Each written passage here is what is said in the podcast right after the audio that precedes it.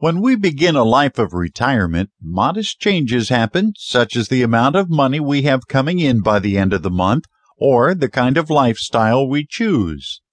Our purchasing power changes and we have to be more conscious with our everyday expenditures.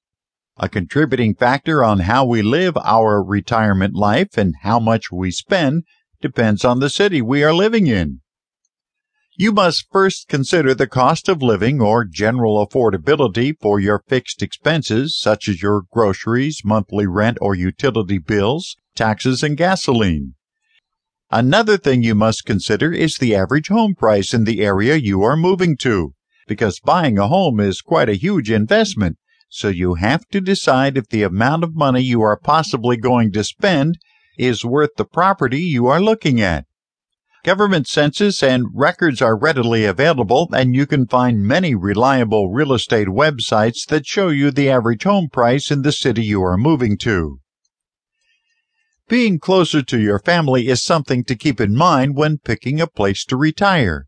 You need not live in the same block as your family, but being a few minutes or an hour's drive away is great, especially during the holidays when everyone just wants to come over and stay for a few days grill some barbecue, or roast some turkey. The bottom line is you do not want to feel disconnected from any of your family. So you have to decide on a location that is within the proximity of your family. We all have our own preferences for what makes an overall good city life, a person who is into outdoor activities might want to choose a city that has nature trails, parks, rivers, or falls within the city's vicinity.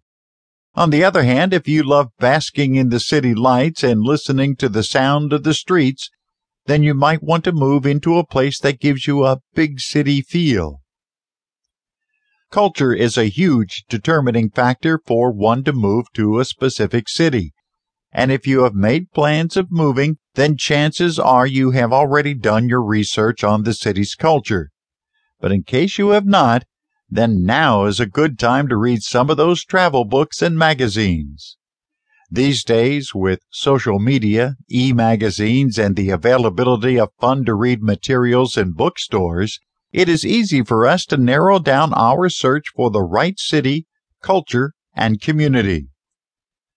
Just remember that the city you are going to settle in during retirement will most likely be your permanent residence, so you have to make a wise decision. Living a life of retirement means you get more time to socialize and engage in hobbies or activities. Being familiar with the culture and happy with it will let you feel comfortable with everyone in your community. At the end of the day, you should keep in mind that there are statistics, expenditures, and finances involved, but it still boils down to a free choice, a choice that makes you happy with your retirement life.